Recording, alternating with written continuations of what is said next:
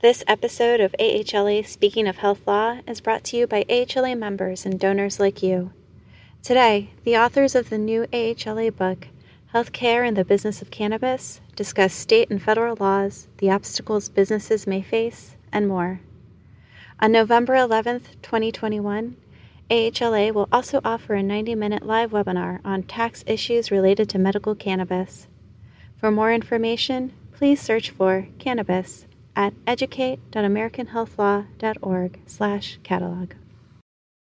Welcome, everyone. Uh, my name is Lisa Gora, and I'm a shareholder with the law firm of Wilentz Goldman and Spitzer. I'm located in uh, Woodbridge, New Jersey, uh, and I am a corporate healthcare and now cannabis attorney. Um, so I represent uh, healthcare clients from medical practices to individual physicians, licensed facilities in New Jersey, uh, hospitals, and now that practice has now dovetailed into also the cannabis practice. so, welcome everyone again to AHLA's first podcast to discuss the cannabis industry and the somewhat recent phenomenon of cannabis law. Only in the past few years have legal scholars began to think of cannabis law as an independent field of law worthy of study in its own right. Previously, when people thought of cannabis law, they would tend to think of criminal laws regulating the use, possession, and distribution of cannabis. And those laws certainly raise a number of important and interesting issues. However, there's actually much more to cannabis law than just those criminal issues. In fact, cannabis law is one of the more far reaching um, of legal topics today because it necessarily implicates uh, a number of different areas of law. And that is why we're here today to discuss how cannabis law is a multidisciplinary area that implicates not only business law, not only healthcare law, uh, but it also implicates real estate law, intellectual property, tax law, banking, investment and securities, uh, mergers and acquisitions, and healthcare law again. And here with me today are two of my cannabis attorney colleagues who both specialize in cannabis as well as other areas of law. So if I can have both Richard Chang and Ale- Alexander Malyshev introduce themselves, um, their areas of practice, and where you're located.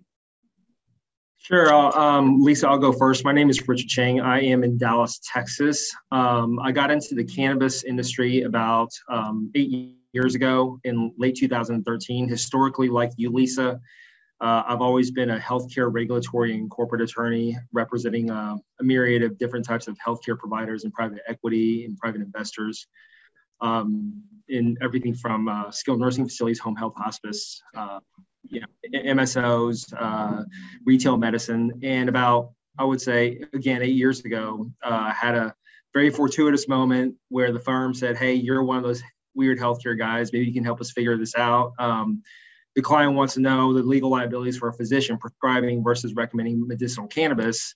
And keep in mind, this is 2013, and I'm also in Texas, right? And so I fell into it uh, and obviously found it very intriguing and have, um, you know, as they say, the rest is history.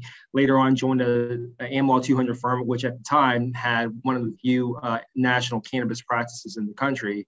And then from there, uh, had a very good partner that said, "Hey, listen, I'm so I'm so busy with this, you know, with uh, licensing in my home state, you're really going to have to take on everything else. So it compelled me and gave me an opportunity to really grow and cut my teeth on a variety of different things. Um, and then subsequently to that, I joined a, a, big global firm and launched a hemp practice group there. And um, of course, now I'm at an all healthcare and cannabis boutique and represent everything from physicians to labs to uh, cultivators all the way down to uh, retail and everything in between along the supply chain. Uh, and lastly, I, uh, I teach cannabis law as an adjunct at UNT Law School.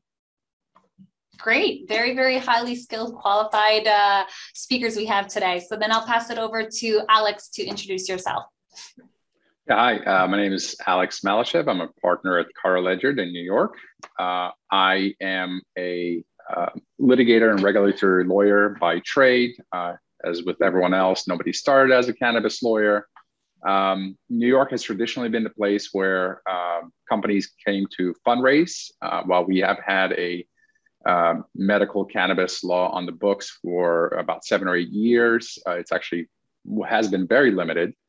Um, there were only about five uh, vertically integrated medical uh, cannabis providers initially, that extended to 10.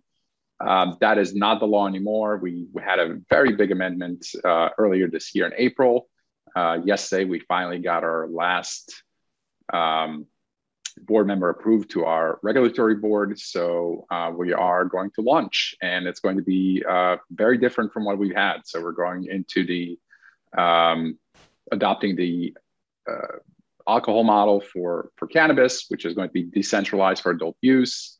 Um, right now, we're dealing with people who actually want to participate and apply. That has certainly not been uh, traditionally what we've done in New York.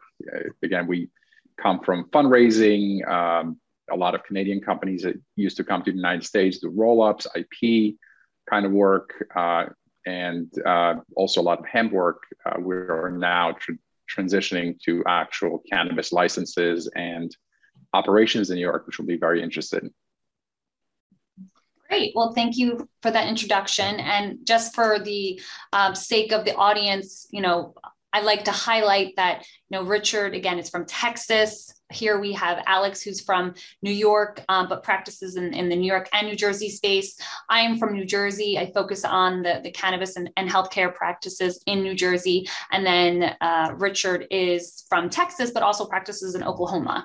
So, what the importance is with that is that we now understand that there is this cannabis industry, but yet this patchwork of different laws and different processes within each state. So, as attorneys, we all understand that we have have the, the federal regime that we have sometimes to um, emphasize for our clients, especially in the healthcare space when you're dealing with hospitals and other licensed facilities who are receiving Medicare and Medicaid. Um, so first and foremost, you, you know, you look at the federal uh, overlay, the federal laws, then you look at the state laws. Each of us are, are practicing in different states. And so you have to be in tune with the laws of that state. Um, but then also with regards to maybe local laws that each state has. So um, with that in mind, um, as you heard, Richard, who practices in Texas and then does work in Oklahoma, um, I have a few questions that I would like to ask them. But before we get into that, I just want to highlight that presently, given the patchwork of different laws in the United States, 30, the 36 states have approved medicinal cannabis programs and 19 states have approved recreational programs. So, with that in mind, Richard, what is the current status of the legal cannabis market in Texas with regards to medical? Does it have medical? Does it also have recreational? And you could also shed some light on Oklahoma. Sure, um, not a problem, Lisa. In in Texas, um, the recreational is uh, an, it does not exist. It is it has not been talked about um, very much. Um, I think Texas is going to be one of the last states that really approach the recreational play in the cannabis industry. Um, but to many people's surprise, um, in in Texas, uh, Senate Bill 339 passed on Jan- June 1st, 2015. So in in reality, Texas has had a medical marijuana program for six years now. It started off, it started off with one qualifying condition, and that being intractable epilepsy. Uh, it didn't really grow in 2017. In 2019, uh, and of course in Texas, we uh, the Congress meets every other year on odd years. In 2019, they expanded it to seven different qualifying conditions, one of which has um, it's I, I, believe it's like neurological degenerative diseases which has like 30 different categories. That sounds like a lot but it's really not. It's still very limited and the amount of thc that's um, that's available in um, in the products is is at the time it was it's always been 0.5 percent and just most recently it raised to one percent.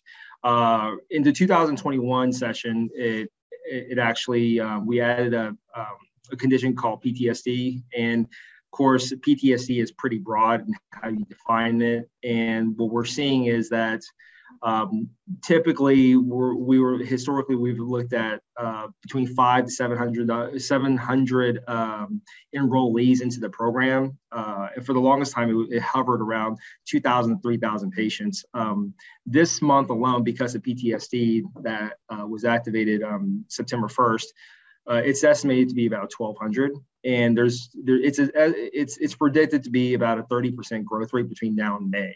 Um, but that's really the, the, the legal status in Texas. Um, the Department of Public Safety oversees it. Uh, there's only three licensees in the state of Texas at this moment. And all um, medicinal ATCs or medicinal. It's all medicinal. Yeah, it's all medicinal, and uh, it's it's vertically integrated, which allows the licensees to uh, to cultivate, to process, and to uh, to to to retail. And typically in Texas, um, really two of the three licensees are active. The one of one of the three is not even active. They'll set up drop-off sites, and sometimes it can be at nonprofit organizations, or many times at physician offices. Um, so the physicians, they themselves do not actually dispense. They uh, what they do is they see the patient. If if the patient can qualify for the Texas Compassionate Use Program, it's what's called, or TCUP, they go into the system, they register them into a system, what's called the CURT system, and um, they become a patient. And of course, whenever they get, they pick up the the the tincture or the or or, or the lozenge or whatever product they're picking up, based off of the prescription that the physicians actually provide. And I do want to emphasize the word prescription, even though there is a nuance. And the reason I say that is because under the Texas Occupations Code 169, it does actually use the word prescription over and over again. So that's the landscape of the Texas medical marijuana program. Uh, a lot of the cannabis um, activity here is centered around hemp, and of course, the uh, the wellness, uh, the wellness products, Delta Eight is obviously, um, you know, a topic that's that's talked about here, and um, people are getting in on that. So, uh, I would say that um, it's anticipated that the medical marijuana program will increase, but there's also a lot of political.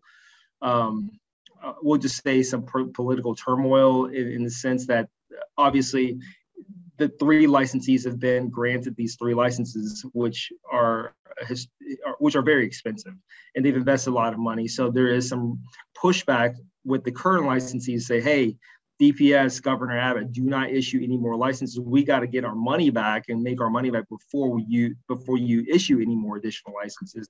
And of course, other states are interested in um, in Texas because it's a it's a big state, has a lot of people, and there's potential there.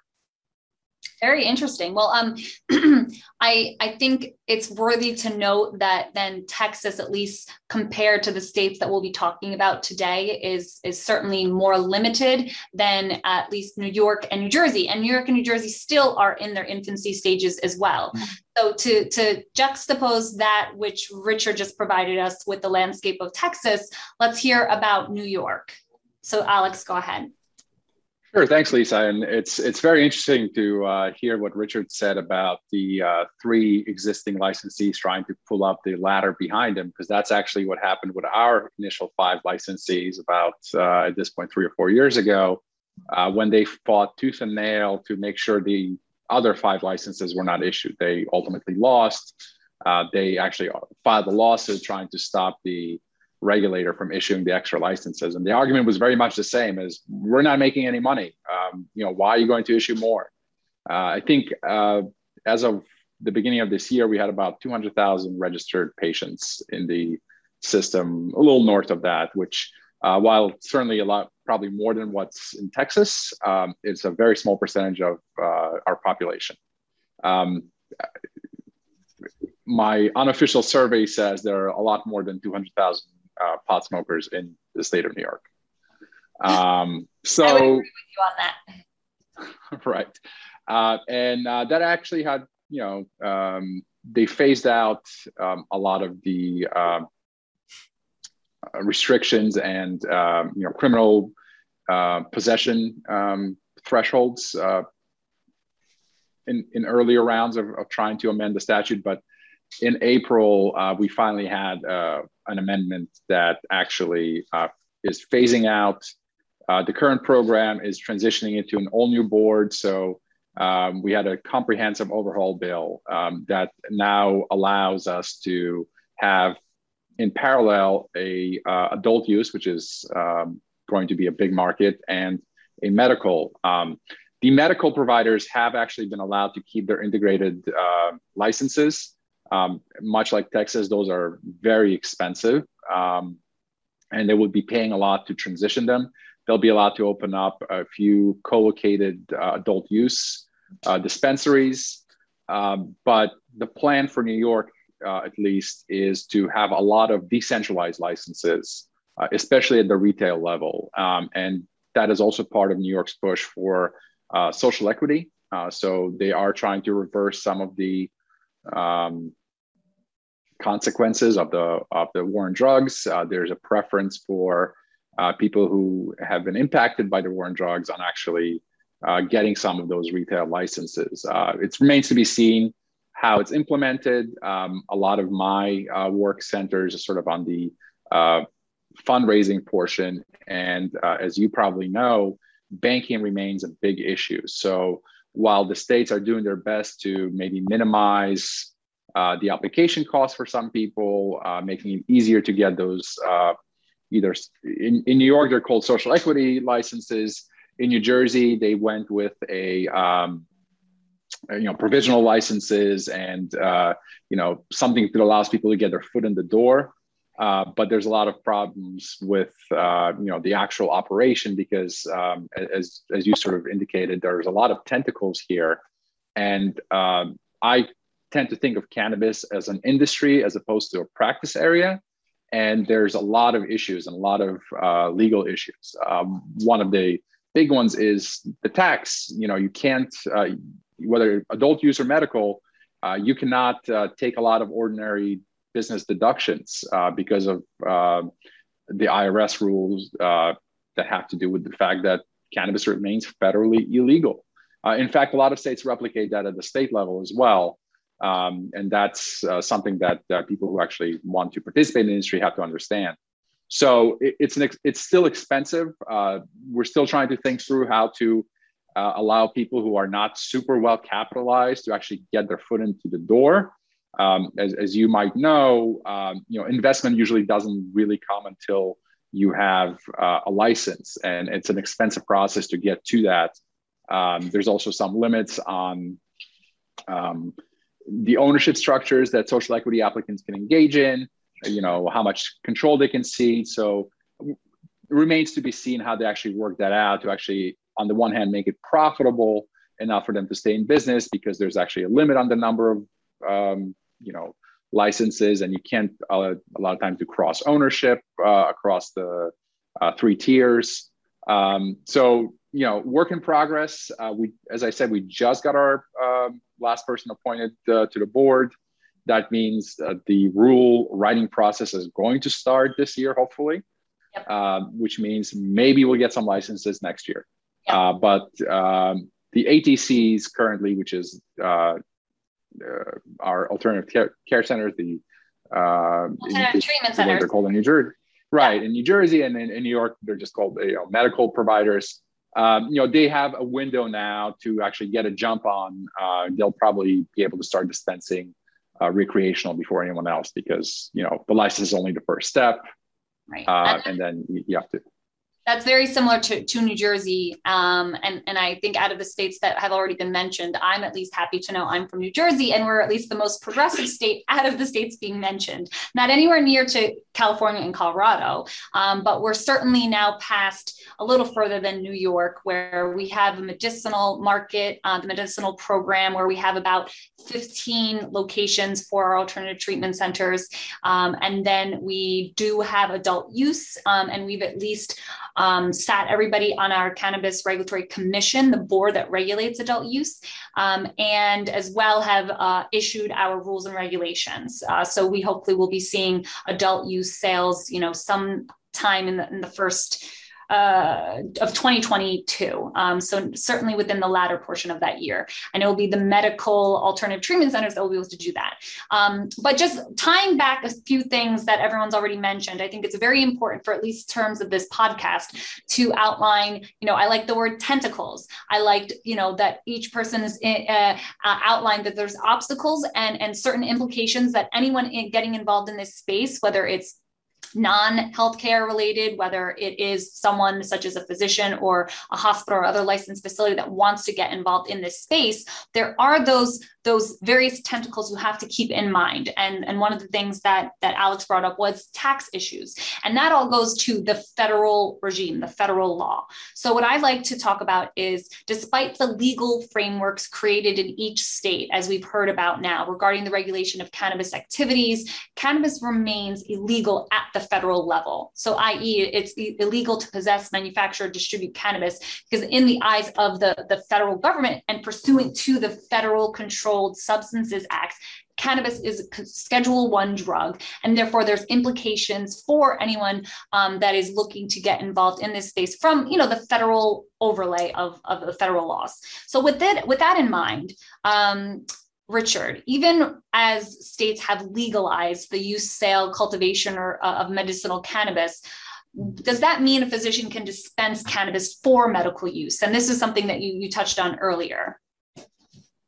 Yeah, Lisa, I mean, I, I think to your point, I think um, as a whole, you have to look at, um, you, have to, you have to consider the fact that it is a Schedule One drug, and most physicians, um, not all, they they they are under various payer contracts. Um, many physicians are have a DEA uh, registration card. Um, you know, typically physicians, uh, you, you, they don't really dispense per se. Uh, that's been my experience. Um, and you, of course, you have to look at the word dispense and how it's defined under state law. It could be very different from state to state. Um, I would, you know, if I if I were to represent a physician, a couple things I would look at is I would look to see if the uh, state medical board takes any position on what they can and can't do. Um, I would consider the fact that uh, if a physician is taking um, payer sources from a federal healthcare program, that is a consideration. Um, now, granted, on the federal level, CMS has never expressly uh, come out with a very with a, with any particular um, guidance or any any particular uh, position on it. Um, however, if you you know if you really, if you look at the fine print with every Medicaid contract with any Medicare certification, you do agree that you are going to comply and here to not violate federal law. And by dispensing and uh, and providing, you know, a, a, Schedule One substance that does that does put you at risk, in my opinion. Um, now, granted, there hasn't been any enforcement actions that I know of on physicians that's done that, but I think it's it, you really do have to look at a couple things before you just jump into say, hey, can uh, you know a physician can or can't dispense? Those are all considerations. I think similarly to healthcare law, it's it's never a black and white answer. Can you or can you? It's different. It's a very variations of shades of gray, and there's higher risk, there's lower risk, um, and there's also some federal uh, considerations too, like um, like the the Rohrabacher Farr Amendment, which I think now is called the um, the the Blumen the Blumenauer McClintock amendment, amendment now, which that uh, federal source of protection does apply to um, medical marijuana programs on a state level. Say, and it's been supported in the McIntosh case in 2016 in Ninth Circuit that says that if there's uh, strict compliance with uh, state medical marijuana uh, programs, that um, the, the Department of Justice is prohibited from allocating funds for the purposes of prosecution. So that's something to consider. Um, you know, there's also some other good case law, like the, there's a Walters case that actually talks about physicians who uh, recommend medical marijuana as opposed to prescribing uh, medical marijuana that's that in itself is a source of protection that prohibits the DEA from withdrawing the DEA registration. Uh, hence the reason why the recommendation versus the prescription is a sensitive topic with physicians. So that's my position on it. Yeah, and I agree with you. I mean, I, I have those same um, concerns. Again, I, I, I, it goes back to, and I want to emphasize what you said is that it's just a risk tolerance game at this point. Is that there's considerations that as attorneys we need to provide to our clients that are uh, in the healthcare space, mm-hmm. um, and depending upon their risk tolerance, you provide them the information with regards to these guidances, you know, protections that may be available under federal law. However, there's been no enforcement activity um, taken by any of the federal agencies right now against healthcare entities. Um, but we never know if it if it will come right. tomorrow or or in a few years. We, so so that's something that again the, the client has to consider. Um, so then even with that in mind, turning from the the, the healthcare perspective to a non-healthcare perspective um, with regards to the federal and state overlay. Uh, when it comes to operating a legal cannabis related business in a state where it is legal to sell, cultivate, transport recreational cannabis, Alex, what are some of the obstacles that these businesses face from a banking investment perspective and, and why? Sure. Uh, and uh, the conversation I, I, always have with any of my clients who are seeking to invest in, in this space is always, uh, you know, the scared straight uh, portion of the discussion up front, where I tell them all the horrible things that the federal government can theoretically do to you. Uh, and then we discuss sort of exactly what you said, which was the risk tolerance. Um, banking is is very much intertwined with federal law, as are other sort of you know areas like uh, taxation and immigration and sort of everything where you have a uh, three letter acronym uh, agency being in charge, you're dealing with the federal government. And um, for investors, I, I, I, sort of have developed some checklists that I go through. And, uh, you know, everything from, you know, what is your immigration status, right? Are you a natural born US citizen? Are you a, uh, you know, a green card holder? Are, are, you know, are you a foreign investor? Because uh, anything to do with immigration, you're dealing with uh, customs and uh, you know immigration, and they've been pretty clear that you know as long as it remains federally illegal, um, those are grounds to deny you know either an adjustment of status or maybe even facing a lifetime ban. So uh, you know risk tolerances have to implicate that, and um, you know that that really depends on sort of your source of income and uh, you know, I can never advise them not to be honest with the with the government. Like, why are you coming? You know, why are you even coming to an investment? I've had lawyer friends being stopped, uh, you know, at the border. They were ultimately allowed to enter, but you know, what kind of conference are you going to? Is this like a medical cannabis or recreational cannabis conference? Um, taking a step back, banking is also very much uh, regulated. So you talked about the, I, for, for simplicity, I'll call it a Rohrabacher Amendment and what, what it does for, for uh, medical. Uh, recreational has traditionally had very much less of a, a protection. Um, there is no congressional rider precluding you from being prosecuted.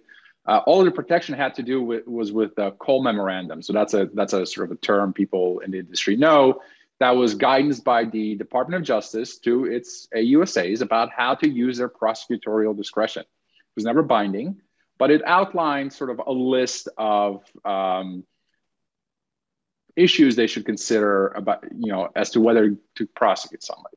And that had to do with transportation across state lines, how strictly they're complying with uh, either the medical or the recreational uh, laws in the states and how robust those laws are you know, is any money getting diverted to cartels?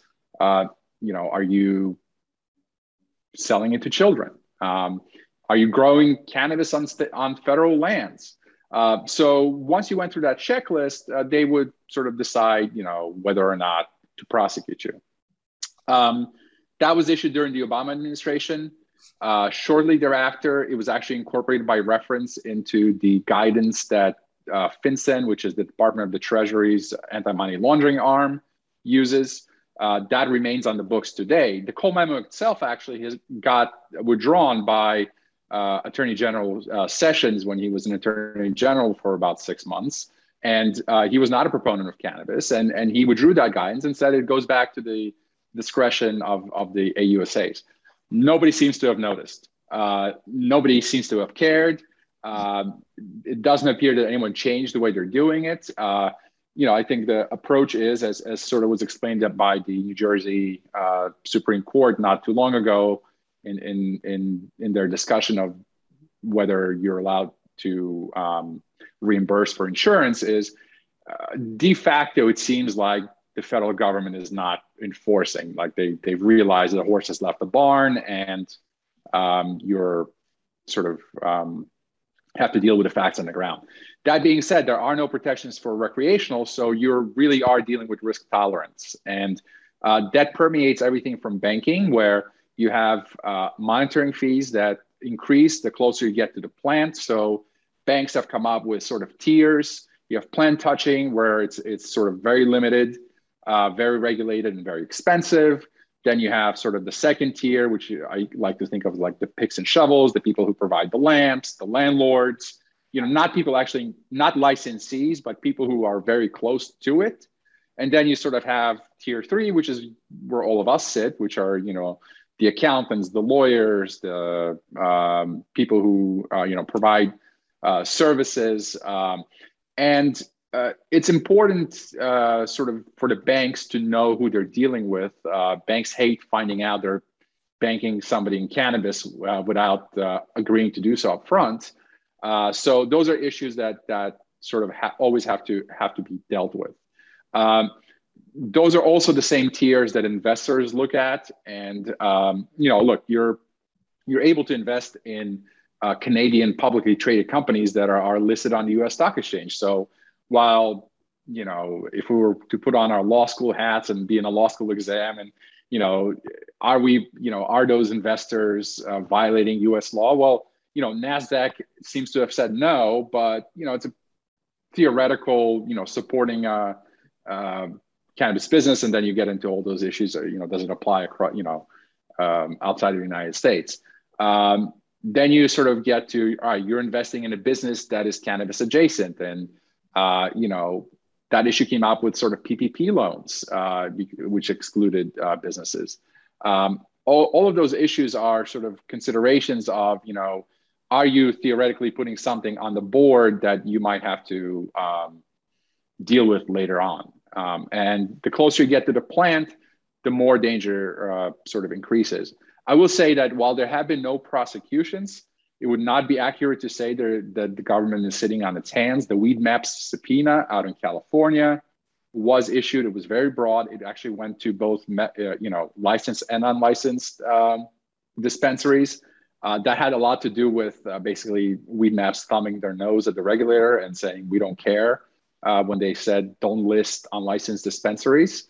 Uh, that uh, you know, you never know uh, what the federal government does with all that information they collect, but they are collecting information, so they're they are keeping an eye out. Uh, and uh, you know, coloring within the lines is still the best advice.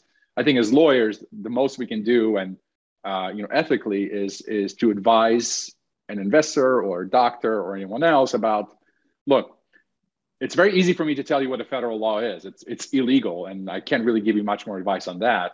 But I can help you comply with state laws and, and regulations. And that's sort of where we sit. And that's the discussion we have with investors or doctors or operators.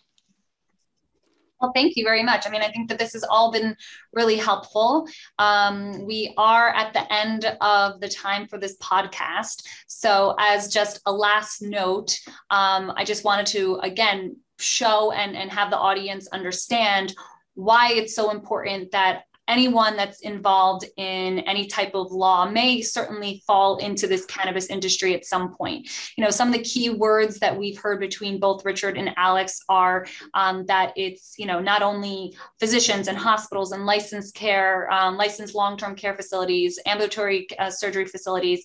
Um, we have landlords that are holding on to real estate. We have bankers. We have investors. We have other types of ancillary services that are being created in this industry, which is the cannabis industry industry. And so it's at this point that we think it's imperative that any type of attorney at least understand the fundamental and practical considerations both legal, operational, um, for advising any client that you believe is going to get involved in this space, whether it's from holding a license within your state, within the medicinal cannabis program, the recreational cannabis program, um, whether it's any other type of healthcare entity that you represent.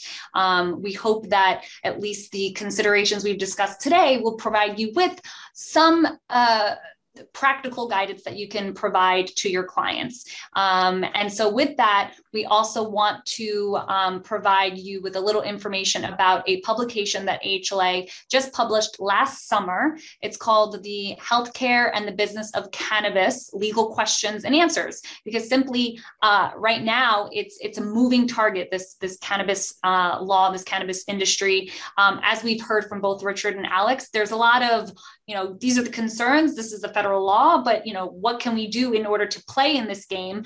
Um, but while, while also complying with the state and, and local laws.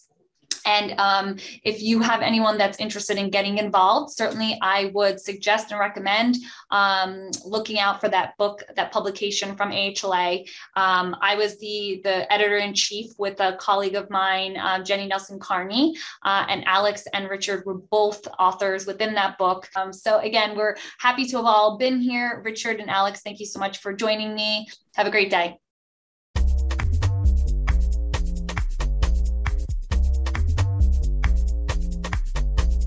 Thank you for listening. If you enjoyed this episode, be sure to subscribe to AHLA Speaking of Health Law wherever you get your podcasts. To learn more about AHLA and the educational resources available to the health law community, visit AmericanHealthLaw.org.